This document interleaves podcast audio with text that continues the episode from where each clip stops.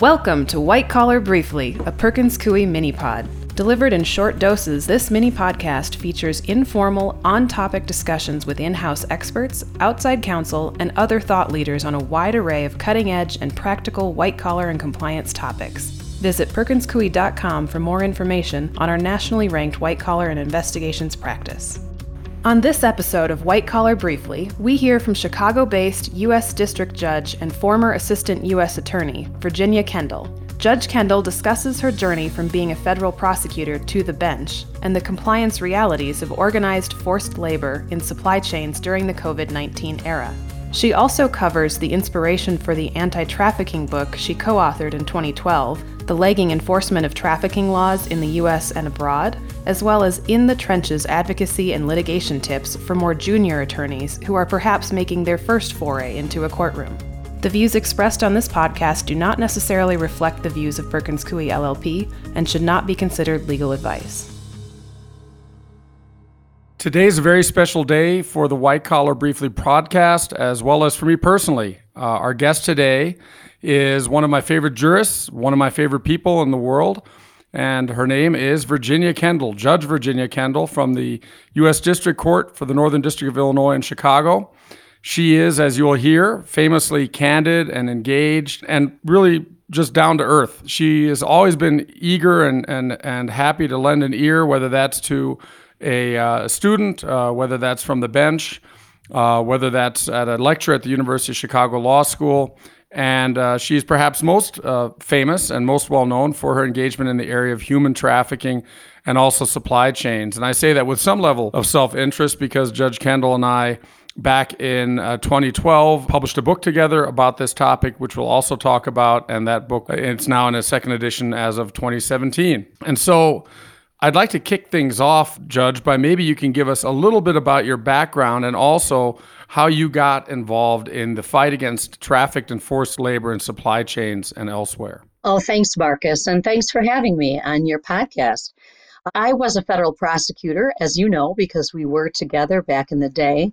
And uh, I did a significant amount of child exploitation work involving the transfer of children across lines, across international lines and borders. And back when I was first prosecuting, we did not have anything like a human trafficking statute, of course. It didn't come into effect until the Palermo Protocol was put into effect in the year 2000. So it was always an interest of mine to protect women and children in that regard. And as I learned more about the cases, there was always this heavy subcurrent of uh, humanity violations that we would see in cases that would make you stop in the middle of your investigation and say, How is this possible this is happening? How is this possible? This is part of what's happening in the world, and nobody's really looking at it in that light. And I think that was where it just naturally involved the trafficking statutes and the trafficking work. But the work in supply chains is something that has come from a lot of my international work, going overseas, training judges, judiciaries, training law enforcement uh, about uh, labor trafficking and seeing the tremendous toll that it takes on whole populaces over in certain parts of the world. And it has a toll on our own, of course, but not as significantly as others. And you know, one of the things I said at the outset is I used the term forced labor. And as you know, that includes trafficked and indentured and slave and child and otherwise coerced or non volitional labor. So that's one of the things we, we are trying to enforce or reinforce, which is the importance of sort of nomenclature. You know, anti trafficking efforts certainly have picked up in terms of publicity and famous people talking about them. How do you assess the current level of public discourse, or for that matter, of legal discourse on the topic of, of trafficking or forced labor more broadly? No question that when I started working in this field, there was very little discourse at all. And the fact that I am now teaching these courses at a number of different law schools shows that it has risen in the eyes of the younger population as a violation of law, as a violation of international law. All types of different areas of academia have certainly become much more involved. Where we see improvements are primarily in sex trafficking. It seems to be what everybody's looking at. It's the most sensational type and form. And so people want to hear about that. And that's where prosecutors put their efforts. But the truth is that there is so much labor trafficking and very, very little discourse about labor trafficking. And labor trafficking discourse is not being advanced in the same way in law schools as even sex trafficking, nor in law enforcement communities. And it's certainly not being discussed at the level that it should be in much of our corporate community. Do you see sex trafficking as a subset of labor trafficking? Always have. And uh, I always hate how people always try to separate them out. Always have. You're just selling your body, and that's the labor, right? I mean, it's absolutely the same as far as it's definitely a subset.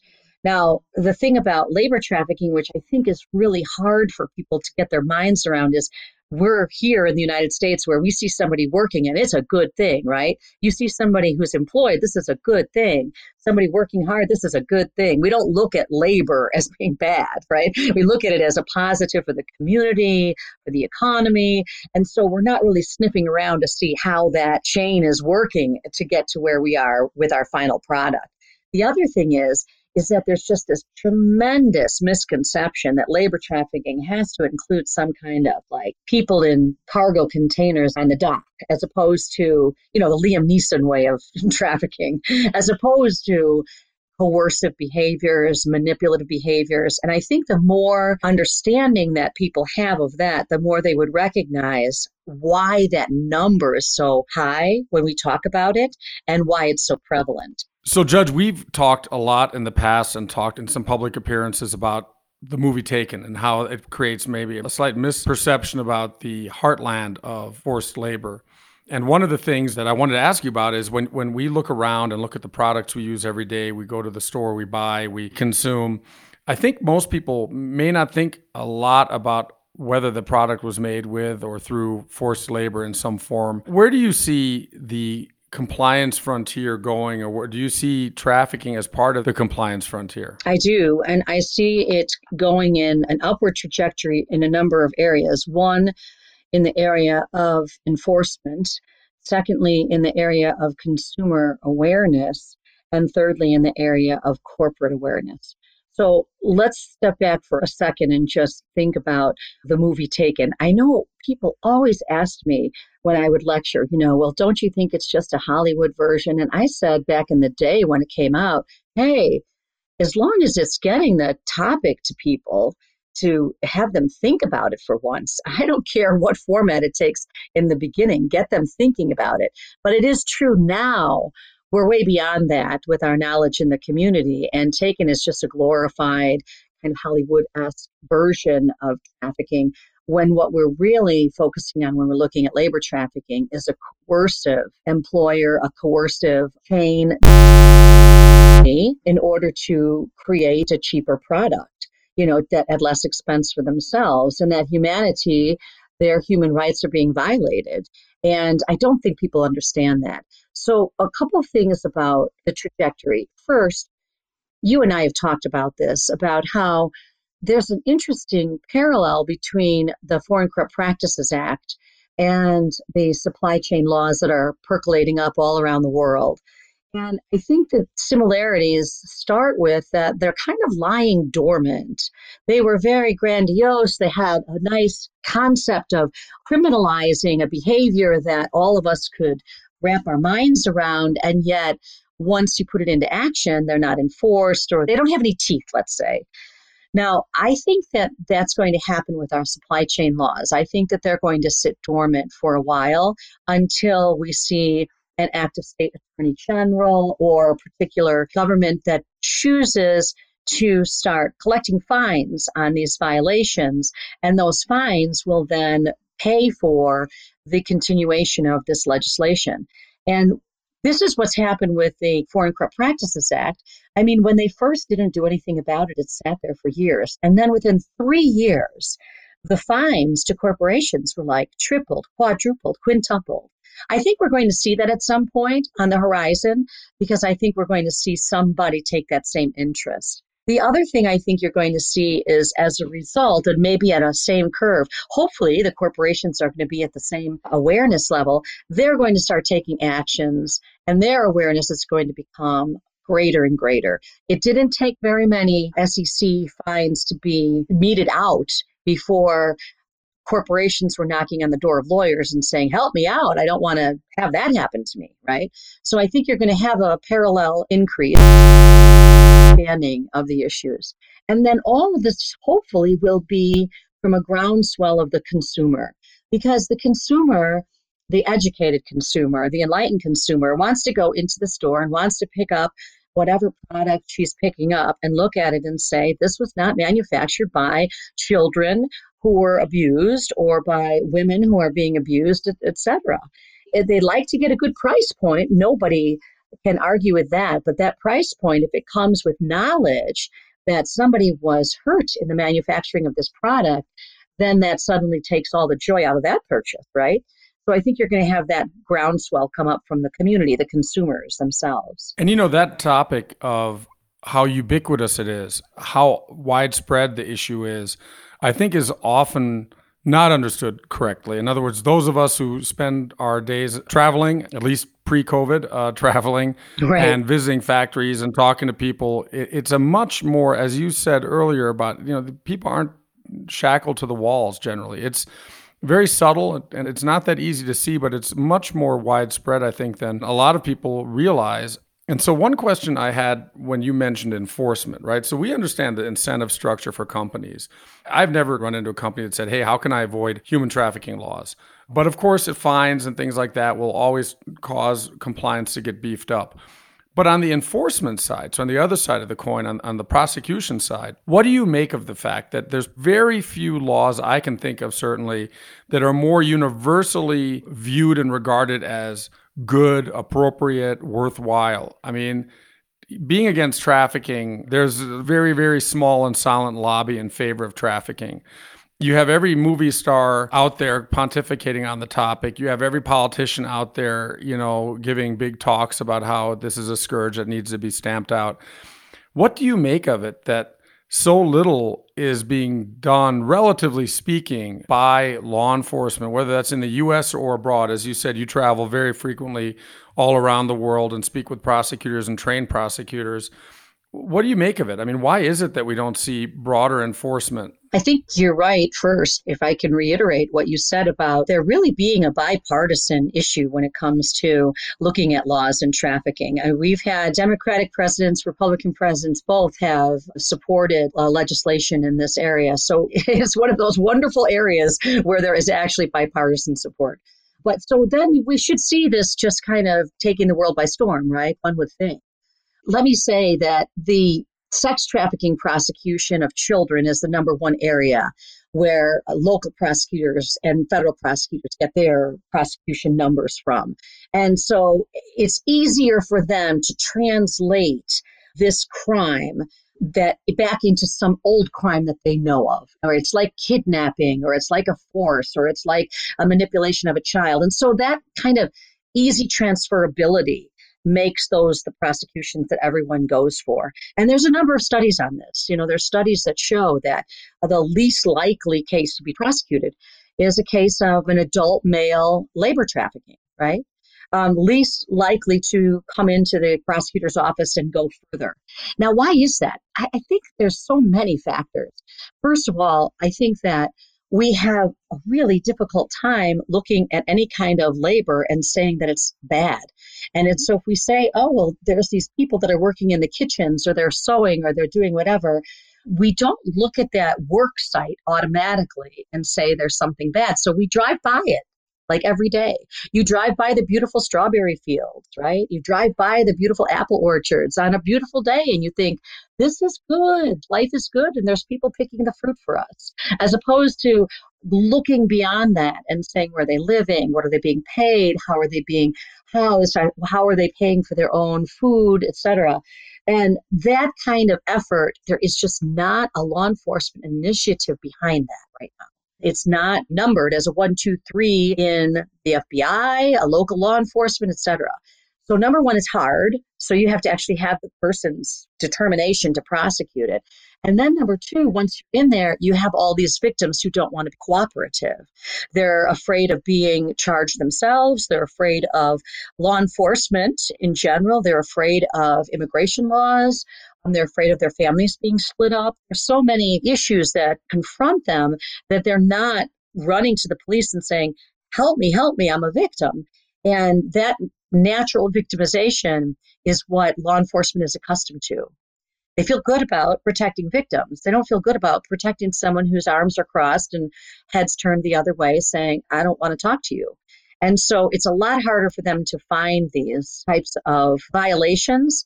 And it takes trained law enforcement officers, trained in interviewing, it takes enlightened law enforcement officers, but it takes people with initiative to want to do it. And that initiative comes from those different law enforcement bodies. You know, one of the things that uh, I've heard you say is that you can have bribery without trafficking, but you can't have trafficking without bribery. And I know you've written an article, I think it was in Journal at Cornell, about bribery and trafficking. Tell us a little bit about your perspective on that. And again, as someone who has spent a lot of time overseas as well, you know, helping both train and also get a sense of like the capacity of, of, foreign prosecutors around the world. What, what's your sense of that linkage between trafficking and bribery, or in the U.S. from the U.S. perspective, Foreign Corrupt Practices Act violations? Right. I don't think that there is a trafficking ring that can occur without some type of Foreign Corrupt Practices violation, or if it fits the other parameters. The bribery is hand in glove with corruption and human trafficking. It's just it's the way it happens. And as part of the International Bar Association, I was on a, a task force and we decided to do a worldwide investigation into that connection between public corruption and trafficking. And unfortunately, it shows a lot of United States cases, but that's because we in the United States document our cases, right? We have the means of researching them through Westlaw and everything else. But it shows just a ton of different countries and areas of the world where everything from the people being paid to change documents to law enforcement officers being a part of the ring, Well, here in the United States and in other countries, police officers, embassy workers, people in immigration and border control.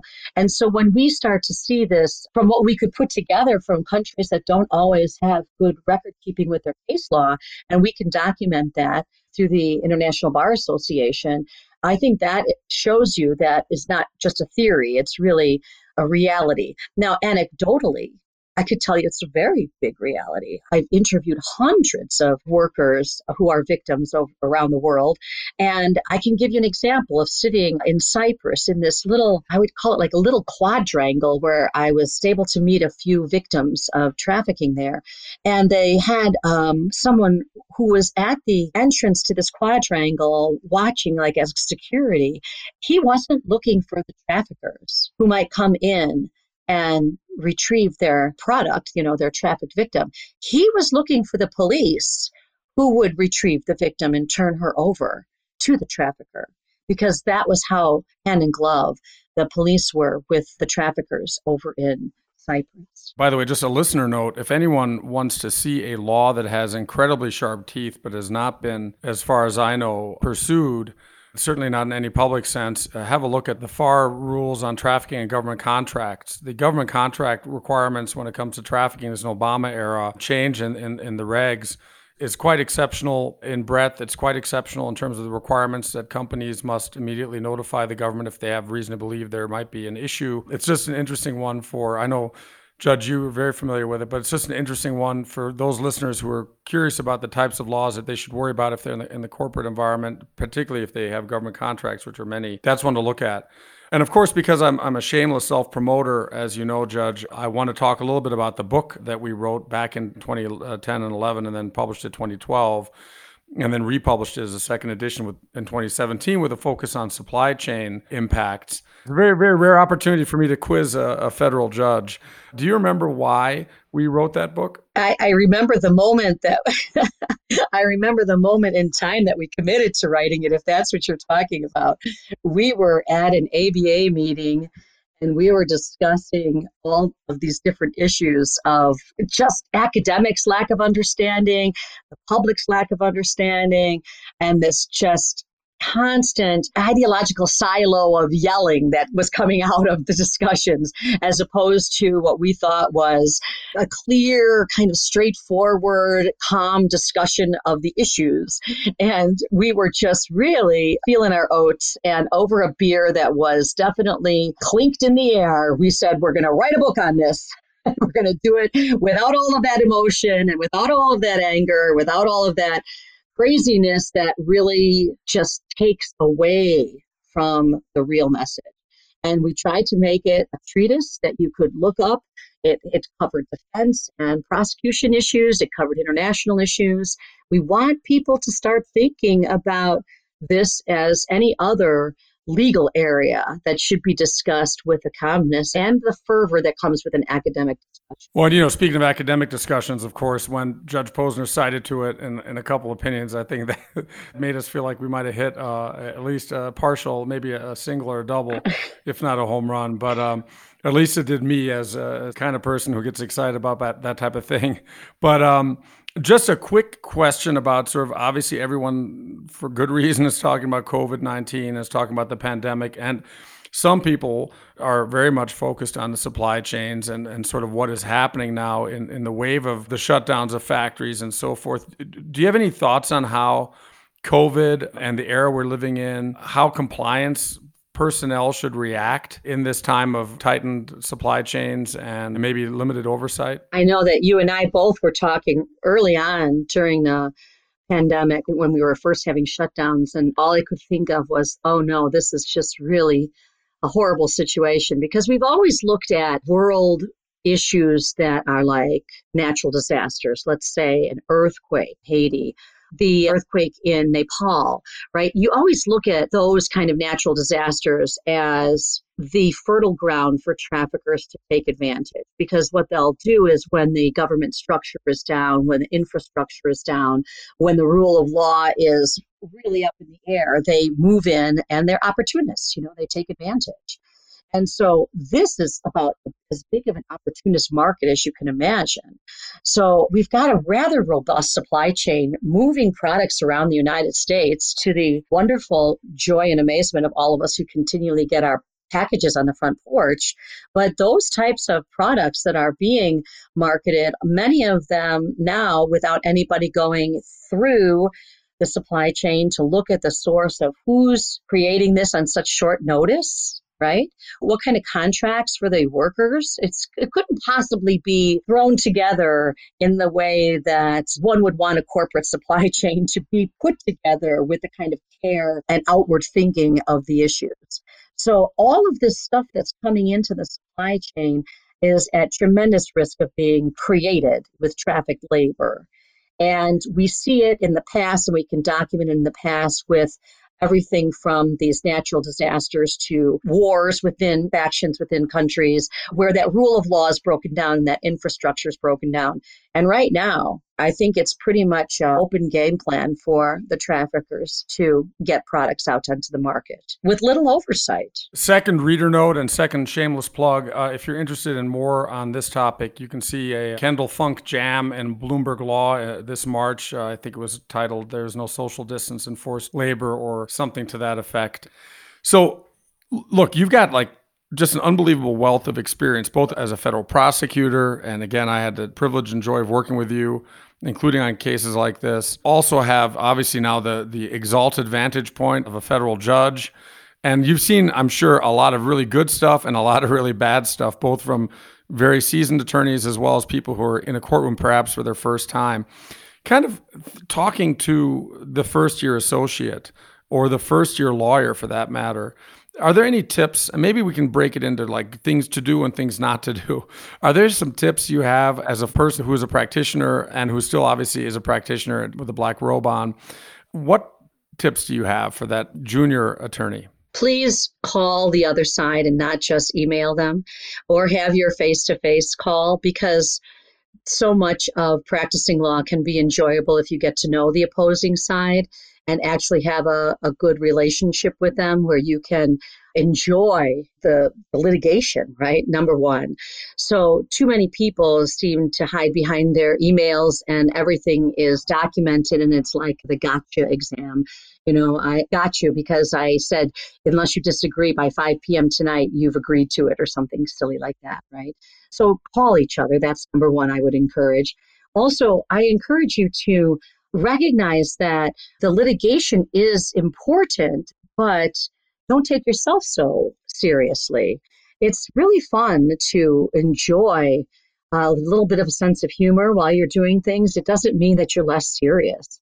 I'll tell you myself that when I started on the bench, I was afraid to crack a joke because I thought, oh my gosh, they're all going to look at me as this former AUSA who is uh, just a criminal prosecutor and she doesn't know what she's talking about if she cracks a joke.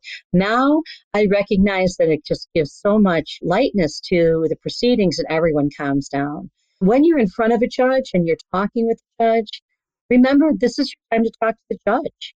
This is the time to enlighten the judge. Be helpful, be cooperative, be encouraging. Say, can I help you by, you know, pointing you to this or not?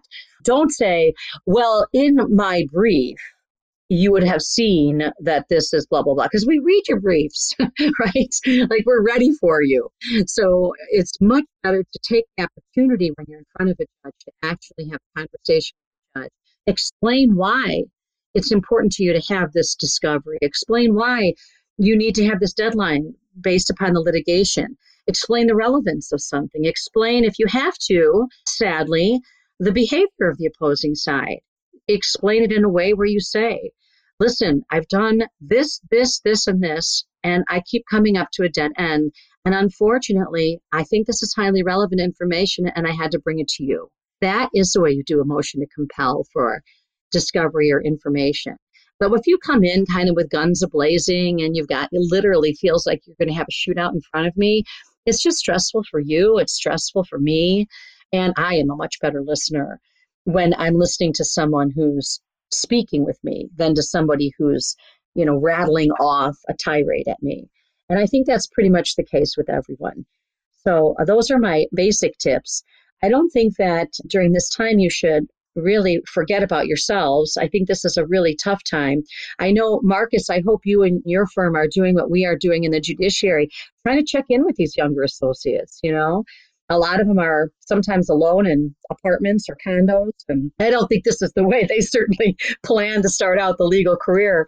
So I know I'm trying to check in with my law clerks regularly and doing silly things like sending them, you know, Lou Malnati's pizza and Garrett's popcorn to keep them to keep them happy a little bit because it's a tough time.